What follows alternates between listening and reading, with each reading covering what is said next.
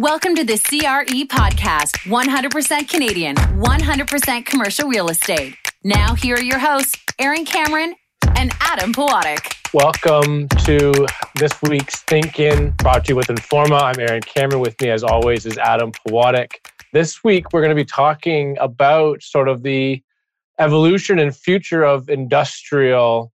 Our guest this week is a gentleman by the name of Alan Perez. Alan is the CEO at CanFirst Capital Management. And I think interestingly, a sessional speaker, sessional instructor, I can't remember if I got that right, at York University's Schulich School of Business.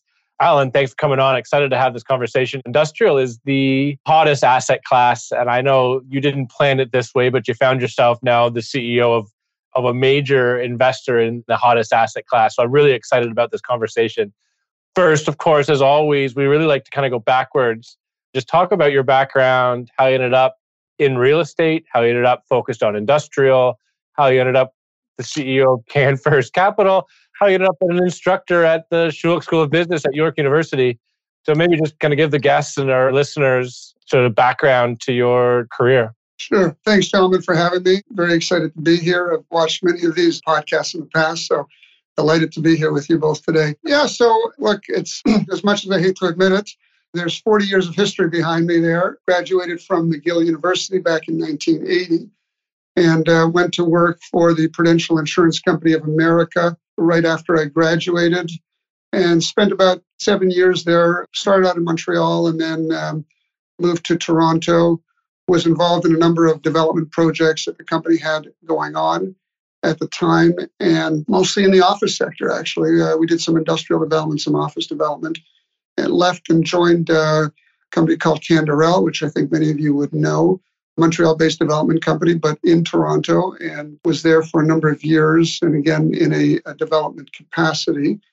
In 1989, I joined V&A Properties, which was uh, then a boutique real estate company based in Toronto, and a company that I was with through 1997, at which time we sold the company to what was then Dundee Realty Corporation, which is today, uh, was a forerunner for what is today Dream Office REIT.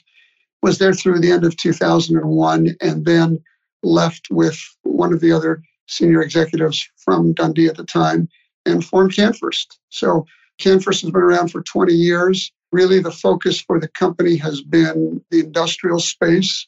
We have raised capital through institutional investors, through private high net worth investors, and have raised about $800 million of capital over that period of time. We have launched seven closed end funds over that period, of which three of them are still active, four of them have now been wound up and monetized.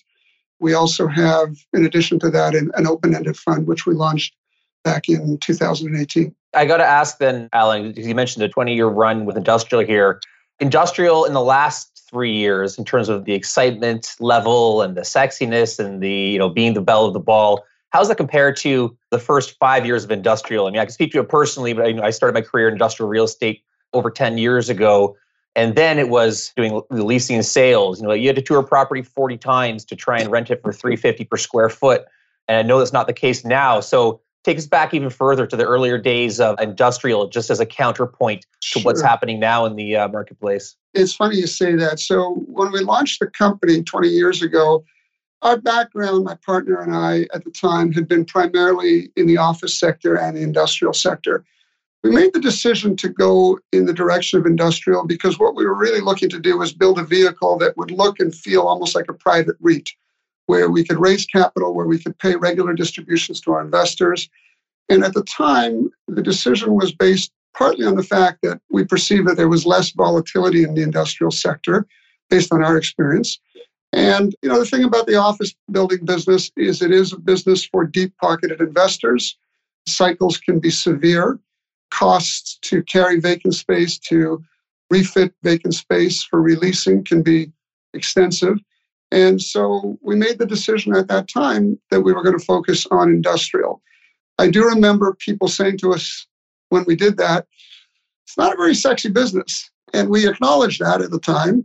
And there are many days where I now wish it was as unsexy as it was back then. But unfortunately, it's gone to the top of everyone's list. Well, maybe let's dive in there. And I think it's interesting for listeners and viewers to appreciate. We've had the pleasure of seeing Alan talk a couple of times. He's actually partnered with First National on a presentation he did for us. And given his sessional instructorhood at the School of Business, he's fairly good at just answering questions that are coming at him. So this is one of those conversations which I quite frankly really enjoy because it's really just free flowing. So we're just gonna pull on strings and see where we go, Alan.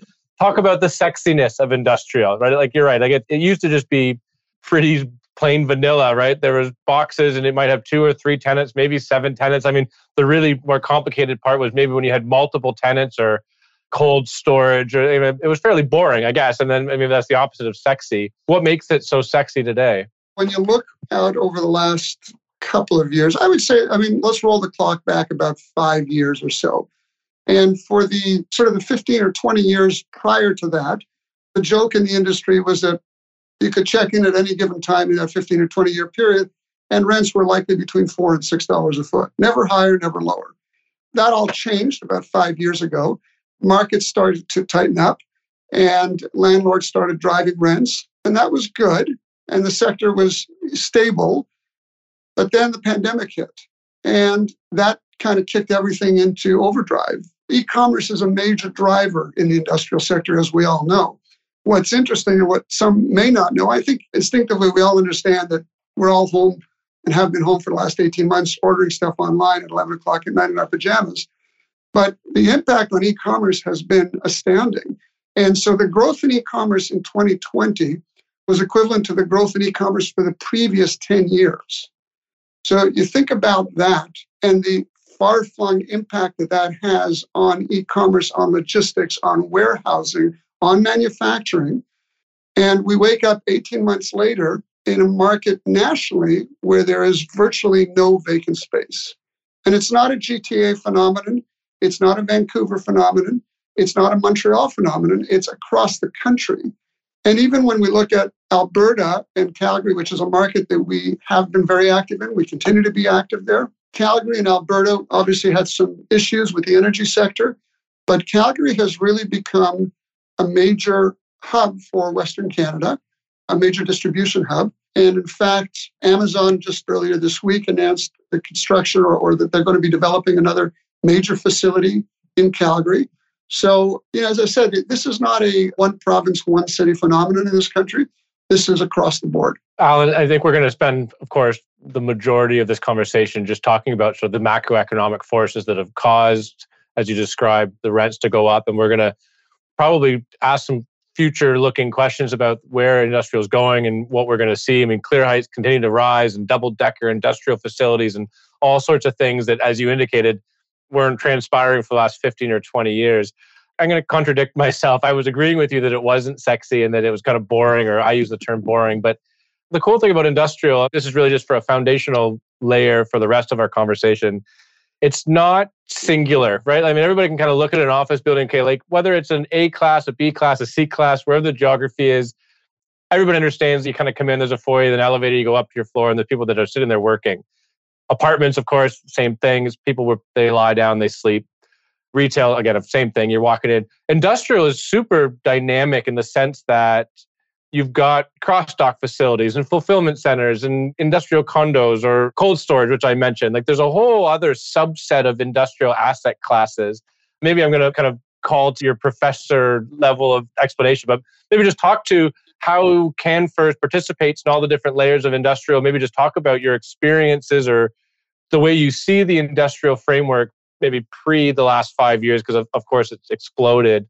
And just talk about industrial as an asset class and why you found it so interesting to begin with. Yeah. So, look, I mean, the industrial sector, like much of the real estate sector, is ultimately a reflection or a subset, if you will, of the general economy. So, that's always the starting point for us in terms of, of looking at buildings, looking at different geographic regions, and determining where we want to invest and how we want to invest. Because again, we are really there to service the general economy. So I can tell you that for many, many years, we've really focused on what I would tend to refer to as the, the vanilla boxes. And what does that mean? So we have historically looked at and invested in certainly lots of multi-tenant facilities. we like the risk diversification profile of having many tenants because invariably tenants do go out of business or do decide in the middle of the night to leave. So you're not beholden necessarily to one tenant. The other end of the spectrum, of course, with single tenant buildings, you are beholden to that one tenant. However, there's a reasonable likelihood that you could have a very strong tenant, very good covenants in those buildings. So we like that as well. Again, different risk profiles, and we've really invested in both of those types of buildings. The one thing that we've always been careful about is really staying away from buildings that are highly specialized. And so when we look at a building, one of the mantras in our philosophy has always been it's great that the building is leased, but we're always looking past that existing tenant. Who's the next tenant? Who's going to lease the next time this lease comes up or the building goes vacant? Who is that tenant going to be? What is that tenant going to look like? The answer to that question is important to us because if it's any of a thousand or two thousand or three thousand different types of tenants, we're good. If it's a function of having to find the round peg for the round hole, that's not so good. And listen, I'm not going to sit here and say to you, we've never done that.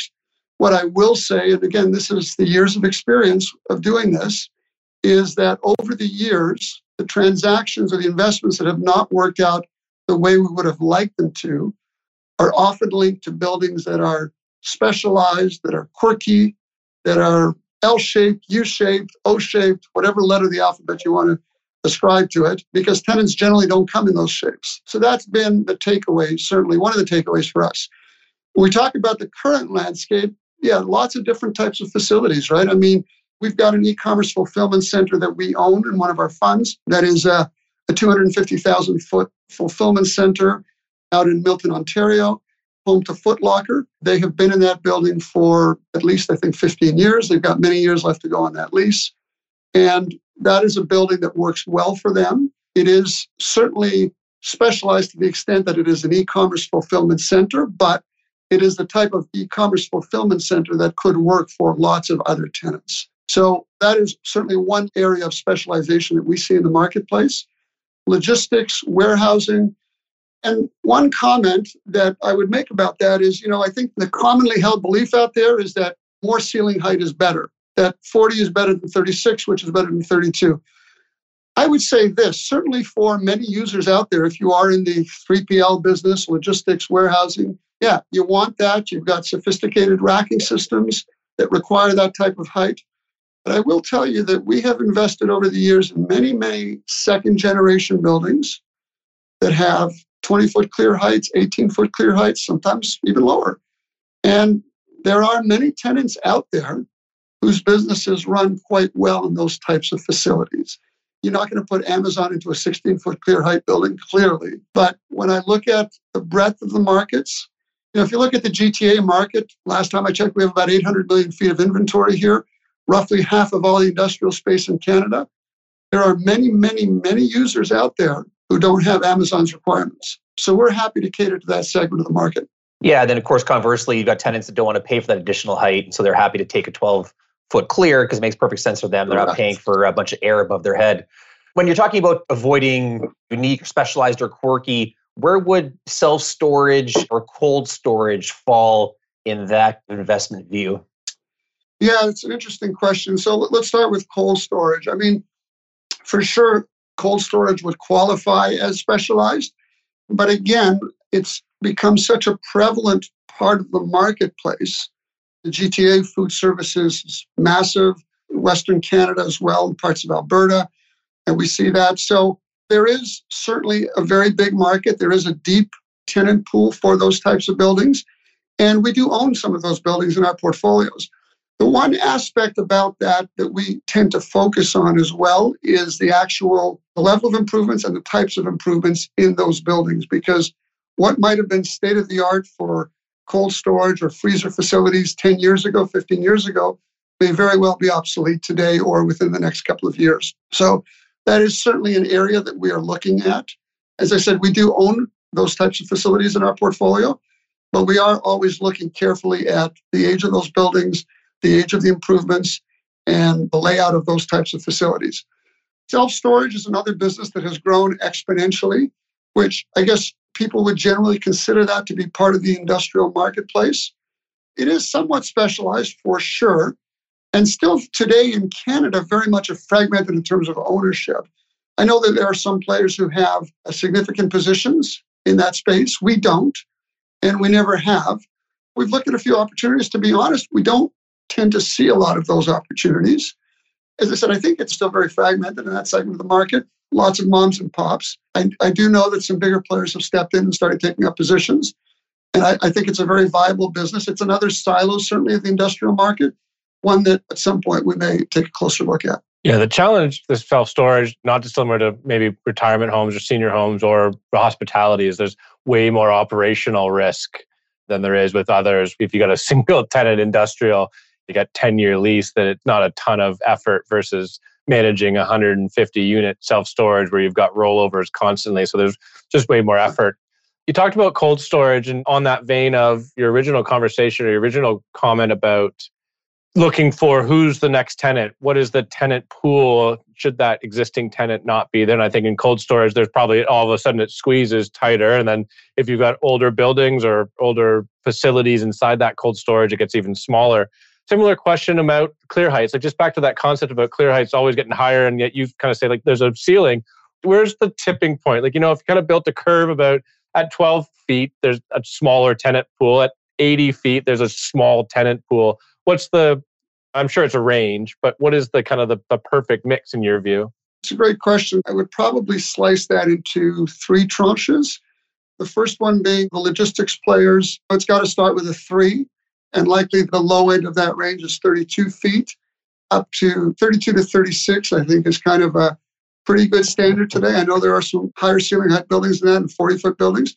But I would say certainly if you're talking to a logistics tenant or company or warehouser, it's got to start with a three. I think there is a middle swath of the marketplace that lives and operates quite well in 24 to 28 feet, which are perhaps users that don't necessarily have the same level of sophistication when it comes to their racking system and their warehousing needs. But lots of buildings in that size range. And again, as I mentioned earlier on, it's kind of a recurring theme. If you're a sizable tenant, and everyone's standards are different, but let's say kind of 50 to 200,000 foot tenant in today's market, looking for 24 to 28 feet, there are not a lot of options. And depending on where in the country you're looking at, there may be no options. And then I would say third tranche is kind of the 14 to 20 foot range for tenants that tend to be, might be flex space, where they've got a little bit of warehousing requirement. It might be a manufacturing entity which doesn't need the clear heights because the machines that they're using in their processes are not that tall. And flex types tenants who have high office components and need a bit of a shipping area, warehousing area. There are lots and lots of those types of businesses that, we that we come across. Not that I want to make this a, conversation just on clear height, but just one last one. I remember sitting through a, pitch uh, about 10 years ago for the services that can raise roofs on uh, existing buildings. And I haven't seen it that much out in the marketplace. I'm sure you've sat through similar pitches, but have you ever done that to a building or penciled out the economics of paying for it and then the potential rent that you could see realized? Right. Yeah, it's an interesting question. So we probably seen the same pitches you have over the years. And I will say this two things. One is I don't know of, too many buildings that we've seen where they said, hey, we just raised the roof. We have looked at a few that we thought might be candidates. But the conclusion we came to in, I think, virtually every case was it was more than just about a clear height issue. These are older facilities. And so it might have been a clear height issue, but it might have also been a bay size issue. It might have been a truck turning radius issue. It might have been a shipping door issue. It might have been a not sufficient car parking issue. So raising the roofs potentially addresses one problem, but there are other issues that can't be fixed by raising the roof. Yeah, no, that makes perfect sense. That maybe that's a a good transition, Alan, into just talking about today's market. Rents are on the rise. If you haven't heard, cap rates are going down. If you haven't heard, valuations at an all-time high. Clearly driven, as you kind of indicated earlier on, about just the supply chain push and ordering goods from home. Maybe just talk about the evolution you've seen just in that last five years from where it was five years ago to today. And I don't even actually know. I, I guess it's really what is the biggest change that you've seen? Clear Heights, we've talked about. Is it a transition? You've talked about fulfillment centers. Maybe I'd almost ask you to define what that means versus just a standard warehouse. Is that just number of docks? I've mentioned cross dock facilities. I'm assuming you're seeing more of that in the marketplace. Like, what is the biggest change, or if there's a number of them, maybe just kind of talk through what this new focus and attention to industrial has meant ultimately for the asset class. Sure. Really, two points that I'll touch on there. One is just in terms of the types of facilities. And so, an e commerce fulfillment center, an e commerce facility can take lots of different shapes and sizes. Yes, some of them have cross dock setups where goods come in one door, are resorted, and then go out the other for shipping. In other cases, you've got buildings that have sophisticated and automated racking systems or pick and pack systems, as they're often referred to. They have goods that are moving around in the facilities on conveyor belts into waiting trucks. Are interesting in that the one thing that they don't have a lot of is bodies because so many of the systems are automated in those types of facilities. So, and we're seeing more and more of that. And again, Amazon tends to grab a lot of those headlines, but there are others certainly in that space. And one of the phenomenons that I think is coming out of all of that, which really I don't think anyone was talking about five years ago, is multi story facilities. So that is a thing now for sure, particularly in markets that are either land constrained, like BC or Vancouver, or where land is extremely expensive, like the GTA. And this is not a phenomenon that is relegated to Canada. I mean, it's happening in the States, in Seattle as an example, and it's happening all over the world. Five years ago, nobody was talking about a three story or a five story facility. It just didn't exist. And today, of course, it's out there. And again, to use Amazon as an example, they've got a, uh, million square foot facility in the east end of Ottawa, which is a, a one story facility. But they've now got in the south end of Ottawa a 2.8 million square foot multi story facility under construction, which again would have been unheard of four or five years ago. So I think that's been a big change. And I think we will continue to see more and more of that, particularly as that type of facility gains acceptance in the marketplace and becomes more and more prevalent. The other part of the question I want to just touch on for a moment is we do all talk about rental rates going up and cap rates coming down and valuations at all time highs. All of that is absolutely true. The one thing I will say is this the one change that I've noticed in terms of pricing over the last four or five years is that up until four or five years ago, if you had a building that had a lease, single tenant building with a lease 25, 30, 40% below market with two years left to go on the term, you didn't bring that to market to sell it because the market was not going to pay you for that arbitrage. But that has changed. And today, you get paid as a vendor for that uptick in rent, even if it's a year or two years away. What that means ultimately and how that's been translated is into lower cap rates. So we all hear 4.5%, 4%, 3.7% cap rates. And it seems as though every deal sets a lower and lower cap rate benchmark. But the one thing I would say to that is that I don't believe, I know the way we underwrite deals, and I'm pretty sure most sophisticated investors are looking at this through a similar lens. Nobody's buying a building because they expect to earn a 3.5% return for the next 10 years. That cap rate is somewhat illusory because it's based on below market rents, which in some cases can be as much as 40, 50, 60% below market. We acquired some buildings earlier on this year with rents that were in the mid to high $5 range, which I think in those buildings we've since rolled over a couple of the leases. And in a matter of months, right? Now, these were leases that were three, four, five years old, and those rents are now in the high tens. So when we bought those buildings, and the rents were 550 575 a foot we bought it at a cap rate that reflected the fact that we believed that there was an arbitrage opportunity in those rents and so to me, the real way to look at a cap rate and what investors are paying is well, what is the cap rate based on what we all think market rent is, not what rent is today in the buildings. Well, and, and to that point, I guess seven, eight years ago, nobody was willing to pay tomorrow's price today for an industrial asset, but now they are. So that's why you mm-hmm. see a shift. And for sure, the criticisms I've heard of cap rates, what you're highlighting here would be one of the main ones. It is something to consider, but by no means does it define a market or a deal or should be the main consideration. We spoke a little bit about futurization of the industrial market. And I will guarantee you, as soon as we're done, Aaron's going to pitch you on his concept of high rise industrial right downtown. He's a big proponent of it. So as soon as we're done, get ready for that pitch about why it makes perfect sense. But you mentioned a number of things about the way that these industrial facilities are operated, reducing physical human body counts in there. Mm-hmm. What are you seeing now? Like the same way we got pitched 10 years ago on roof raising services, what pitches are you seeing now for what we're going to be experiencing in the industrial market five years and now from a you know robotization automation aspect? Yeah so it's a the market is quite diverse. When you have a market of in this country of a billion and a half square feet that number is probably light in today's standards.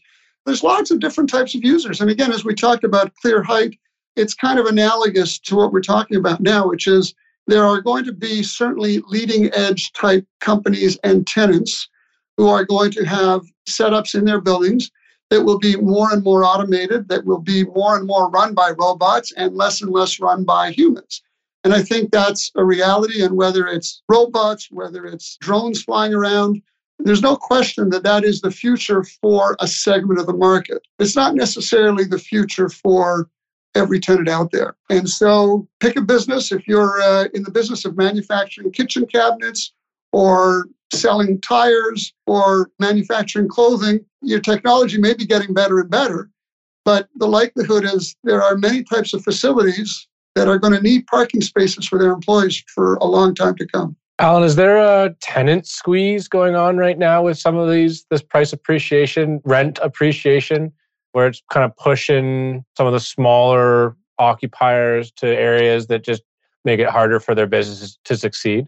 What impact does a 15 bucks square foot rent yeah. have on a segment of the market? Yeah, listen, that's the million dollar question today, right? And, and it's something that we think about when we're underwriting new investments is there isn't a market in the world where you can continually raise the price of that product and just keep going. And so one of the issues, of course, is space availability. And so rent is being driven today by economics 101 supply and demand factors no space, lots of demand. And so there are times where it seems like every week rents are going up. And that is tough because one of the things that we wonder about is where is that ceiling? Where is that number where tenants are going to say, I can no longer afford to do this? Now, depending on who you listen to, I think there was there was someone talking at the Vancouver Forum last week about just that issue. And the comment was that and I don't remember exactly the percentage, but in terms of the percentage of the overall G&A for many companies, rent is still a very, very small component. And so the difference between a $10 rent and a $13 rent might not be cataclysmic. That's not necessarily true for every user out there, but it is true for many. And look, I mean, they're not easy conversations when you go to someone and say, listen, I know you've been paying 550 a foot for the last five years, but now we're about to double that on you. And we've been through this lots. And the reality is that, like I said, it's not an easy conversation. We're just bringing the realities of the market to the table. Because the truth is, that tenant can call up their broker and say, listen, I'm outraged by my landlord's demands. Go find me other space. And that has happened to us a number of times after those initial conversations. In most cases, those tenants are able to go out into the marketplace and determine that, in fact, that is the market. In many of those situations, they come back to us and we finalize the deal as a result of that. So it's not an easy time right now to be running that kind of a business. And that's just a straight renewal if you're in a situation where you have a growing business and you have multiple locations and you're thinking about, I need more space or I want to consolidate my facilities under one roof, it's pretty challenging right now. Yeah, to that point, Alan, I've got a friend who works for pension fund as an asset manager, and he's been dealing with the same portfolio for north of 10 years now. And he said it's tough because a lot of these tenants 12, 15 years ago, he had to negotiate deals with them. And now you're having conversations on renewal where, yeah, rents are up 60% and he knows them personally. There's a friendship element to it, and he said it's uh, kind of breaks his heart a bit to have to, to have these conversations. But of course, you can't leave yield on the table because you know you've enjoyed a couple of beers together. If you're looking at your portfolio now, Aaron likes to talk about operations. I like to talk about trying to make a buck in real estate. So if you're looking at your portfolio now, what subtype of industrial would you be most likely to sell out of your portfolio, and what do you most want to buy? Yeah, so I think again, uh, sort of two parts to that question because in terms of how we run our business, our assets are owned in closed end funds. So those funds have a life to them. When we acquire those assets, for the most part, we've been active in the value add space. So when we acquire an asset, we've got a business plan in mind for that particular asset. We never get too emotionally attached to the asset. Once we've executed on that plan, then it's a sell decision and we move on. So from that perspective, as I said, we're not in a situation where you know, we've owned the asset for 30 years. We're emotionally attached to it and all of the tenants, and they're part of the family, and we don't want to get rid of it. So that's sort of the, the short answer in terms of how we govern the sell decision. I think that our focus really continues to be in geographic areas where we perceive growth, in the types of buildings that are most in demand. And so, again, I go back to looking at whether it's e commerce, warehousing, logistics facilities, food based facilities. Some of the key themes for us as investors are e commerce, technology driven companies, and food. So, those are our silos. And it doesn't mean that we won't buy buildings that are outside of those silos, but those tend to be central themes for us as a company. And if you look at many of our facilities, they many of them do have at least one element of that. I don't necessarily know how to phrase this question because it's a bit delicate, but I kind of want to ask you about some of the challenges facing the industrial industry, the asset class, as it relates to just more supply. Where this is coming from, as you had talked about, as users or occupiers of industrial space become more sophisticated, therefore there's less people, therefore there's less parking, less need for office space. I can imagine just there's more efficiency. Are you able to get better zoning to build larger facilities on the same land? Like, are there challenges that you're feeling? I don't want to just blame municipalities because I think unfortunately our industry likes to just say the municipalities are slow and they're not giving me what I need to solve the problems. But what are some of the roadblocks that are because again this is a supply and demand issue really right there's a liquidity push we've got a ton of users that need the space we don't have nearly as much space we need more industrial space in urban and suburban spaces. What are the challenges to for us as an industry, as a community, to deliver that? Yeah, look, I mean, no shortage of challenges, right? So it's a challenge for users, it's a challenge for owners, and it's a challenge for investors. And this is a situation that I don't think anyone could have foreseen as recently as two, three years ago. And look, unfortunately, the problem is you can't add supply overnight. The good news is, unlike office buildings that take years and years to conceive and build, industrial buildings can go up pretty quickly. So, yes, there are zoning issues. Municipalities have to work hand in hand with developers. And I think many of them are because, look, at the end of the day, any municipality wants to have businesses, wants the tax base, wants the employment base. And so it's incumbent on municipalities and developers to work together. It's in everyone's best interest. So I think it's at the top of certainly the municipalities' agendas, the developers' agendas. But it is a challenge. And I think that for now, that pressure is not going to change anytime soon. But here's what I will say I think the meteoric growth that we've seen in e commerce, I'm going to venture to say that as the world slowly reopens, and as we all start to decide that, you know what, maybe I'll actually take a drive to Costco instead of sitting here and ordering everything online, I think that will hopefully take some of the pressure off. And look, we're a long way from equilibrium in the industrial market. I mean, if you believe that plus or minus a 5% vacancy rate is equilibrium, we're tens of millions of square feet away from that today. But I do think that it's likely that e commerce growth will likely level off in the next little while. And I think the other thing that we're going to start to see, frankly, is a move to some secondary markets that offer more plentiful land, lower development charges, lower land costs. I know that some players have already taken large positions in secondary nodes in major markets. And I think that's going to continue. And I think that will be tied in in many cases to where people live. And so not everybody lives in the big cities. So there are smaller pockets outside of major cities.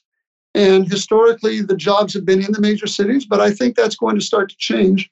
I think a lot of those jobs will be in secondary and tertiary markets. Which is great, obviously, for those local economies to have quality tenants pushed out there and then serious investment dollars to follow.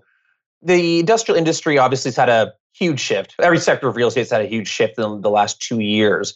Physical real estate can't follow that easily. Retrofit, of course, is you know the other way of adapting to that. You know, we just discussed constructing new industrial, but mm-hmm. retrofit, of course, is another way to adapt. So, what retrofits are you seeing in your portfolio that are profitable and desirable by tenants? I think that we've been involved in many retrofits in, in buildings of ours across the country. I would say a lot of it ties into creating a better facility that will cater to more tenants' businesses and different tenants' businesses. And, and so as an example, I mean, we had a facility in Western Canada some years ago that we always thought there were some issues with shipping, with truck turning radius, with the way the configuration of the, the entrances. This was a front loading building, which is somewhat unusual, certainly in Eastern Canada, a little more prevalent in Western Canada. And the building needed some TLC. And so we went in and spent quite a lot of money in that building. Now, again, it's not easy to retrofit buildings when you have tenants, but we were in the fortunate position, or unfortunate, depending on how you want to look at it, of having a building that was almost vacant. So it was a little easier to do that and to effectuate the capital work that we needed to. Once that work was done, we were able to go back into the marketplace, and the project has turned out to be quite successful for us. So it really is about understanding what tenants are looking for in terms of shipping aprons and power and bay sizes. So that's a big part, certainly, of when we're looking at those types of opportunities. And you know, and then the other side of that is you touched on when we think about redevelopment opportunities. There are lots and lots of buildings in older industrial areas that are functionally obsolete. They're well past their best before date. Those buildings are going to be ripe for either redevelopment or for a complete teardown and starting over again. So those are also, we think, opportunities, whether it's in the GTA in South Etobicoke, South Mississauga, in Montreal, uh, parts of Lachine, LaSalle. Again, areas that were thriving industrial areas 30, 40, 50 years ago. And the stock is 30, 40, 50 years old, and the market now has different demands. I'm an investor. Let's say I'm from some small foreign country and I've got $100 million to buy an industrial building. And I say, okay, here you go. Here's my 100 million. And you have this weird sort of carte blanche. You can go and buy or build or go anywhere and buy anything.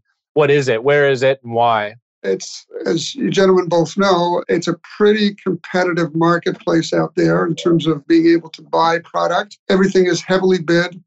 Let's go back to what we were just talking about a few moments ago. I think that there are some really, really interesting opportunities in some of the older parts of major cities.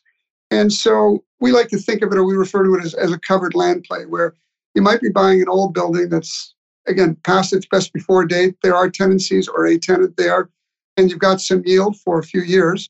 But ultimately, you're buying the site because you know you're going to either redevelop the building or tear it down and start over again the locations that are closer to the city are ultimately going to be hugely valuable for e-commerce service providers because those companies and those tenants are all trying to get closer to our front door because for many of us two and three day delivery now is about two or three days longer than we're prepared to accept and so those locations that are central many of which again are locations that are terrific locations but have older buildings that just aren't going to work for many users that would not be a bad place to park some money right now, particularly if you can afford to be patient.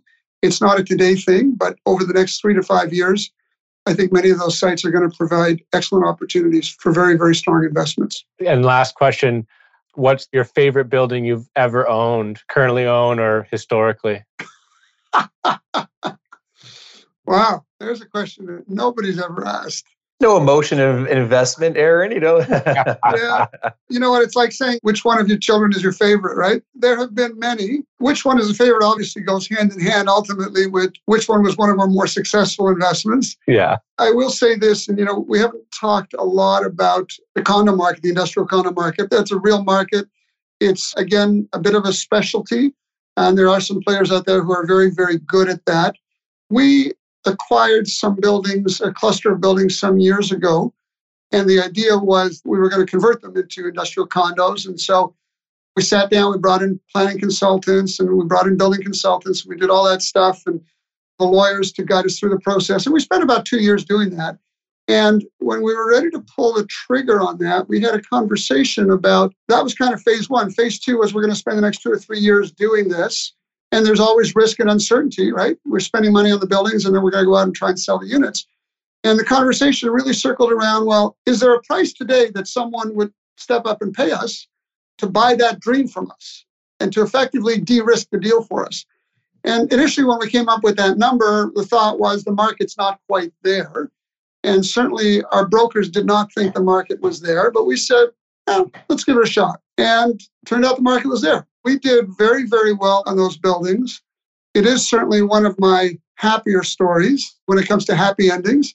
And the extension of that is the group that bought it from us, I think, has also done extremely well. And that's always good. We always like that.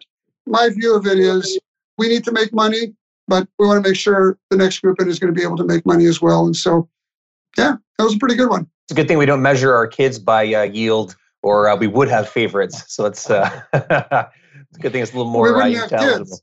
no, no, true. Alan, I want to thank you for your time today. It was a pleasure, gentlemen. Thank you for your thoughtful questions, and I really enjoyed it.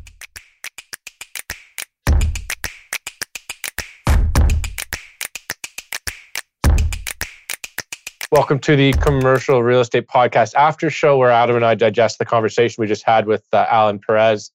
I just really enjoy his energy, right? Like just chatting with him about obviously something that he's passionate about. Anytime somebody decides to be a teacher, professor on a topic, clearly it's something that they just love, right? And you can just get that energy. Whether you're listening on the podcast or whether you watch the, the webinar live and you could see him it just comes out that he's just there's something that he just he just loves talking about it, right? Well, yeah. If, if you're in an industry that pays more than being a teacher, generally it is you know for love of love of teaching. I, I had a, a professor in uh, the business school who used to hand out 20s for correct answers. So he was clearly not there to try and uh, make money. I think he probably gave away most of what he was getting paid during classes, but just a guy that loved it. You know, and, and you love those people. I mean, Alan must be a great professor for that reason because his energy levels would be very, very relatable and easy to listen to. I think we experienced that today. He's knowledgeable, speaks very well. It was, uh, you know, a good conversation with him. And this is kind of a side conversation or side comment for our regular listeners, and even just for you. Like, I struggle at times with this stuff because sometimes, you know, you and I have had these conversations multiple occasions, and and I I worry that perhaps we're not necessarily asking the generalist questions but one of the things that I thought that Alan did a good job at was just kind of just describing the state of the industrial market, right? Like he really did a good job of just talking about how there's cold storage, there's fulfillment centers, there's the, you know, the transportation logistics issues, like there's really just the basics of the challenges of the industrial asset. And industrial is the most complex asset ultimately, right? Like we kind of joked early on that it's not sexy, his words and I said boring, which I would I'm ultimately I think I'm just wrong at. It is really complex. There are probably 30 subclasses of the industrial asset class. And I just I think that's what makes it most interesting. A human being going to rent an apartment building can adapt to an ill-fitting apartment likely easier than a business can adapt to an ill-fitting industrial facility. If you got a, a site with you know three acres of outside storage and a 40% office component and a shipping apron that was meant for trucks you know that predate the 53 footers that are around there now your ability to operate just breaks down to zero. You know it's not it's not a buy the pound business. It's not just uh, uniform. You want to rent a box i got a box. And i feel like people that don't regularly interact with that asset class kind of have that feeling about it no no i agree before we started recording the after show but after we stopped recording the original show, I did mention Alan, and you teased it, and I just never asked the question about the uh, multi-story industrial, like not multi-story. I'm talking high like 20, rise, 20 a high-rise industrial. And I felt embarrassed to ask it while we were on live, but it did come up during the middle space between these two. I'm giving myself a like not pat on the back, but he did acknowledge it's probably something that may occur in the future. That there are probably ways in which that that becomes a way to maximize density and land use that otherwise wouldn't fit in a you know 400,000 square foot or multiple multiple hectare land where the demand is just so great to have that you know last mile last minute hub and spoke delivery i mean however you want to define it that it could go there at some point so i'm going to just say like he acknowledged it i'll consider him probably one of the most foremost experts in industrial and he acknowledged that it, it could go there. So there you go. Yay, yay me. Yeah. the advocate of high rise, high rise industrial. Yeah, yeah. it's uh, it's a bright future for sure. There's a few other things we didn't get to today. I mean, you know, drone delivery, you know, some of the other stuff that's a bit futuristic. Didn't get into too much, but we have talked about it in the past. I mean, it sounds like it may or may not happen. We didn't get into to last mile delivery too much in the interim conversation did not make it you know publicly. Uh, we well, did talk about shipping issues, about trucks in tight spaces, and that obviously you know impacts last mile. yeah, it does prove the point that you know spend an hour talking about industrial, and I feel like we just scratched the surface. You know, it's not just a, a box that we're talking about. Well, I mean, I think it kind of came implicitly with his conversations just about you know urban purchases, urban acquisitions. You know, finding those that low hanging fruit where it's sort of an older second, third generation asset that needs repositioning. I think that's what he was talking about. Is like if you as close as you can get to humans, right, the better. Really, I think with this asset class which is normal for all asset classes, but you often think about industrial being on the outskirts, and and clearly that that model doesn't work if you're really focused on sort of e-commerce occupiers. Yeah, he's one of those guests that you mentioned it. Uh, you know, have him back in a year and we have a whole new uh, set of discussions. I would love, definitely connect with him again to do do a State of the Union. But that is it for today uh, on industrial. Thanks to everybody that listened uh, to the end, and we'll see you on the next one. Thank you for listening to the CRE podcast. The information from this broadcast is not to be relied upon as financial investing, professional accounting, or legal advice. First National Financial LP holds Financial Services Commission of Ontario license number 10514 and 11252.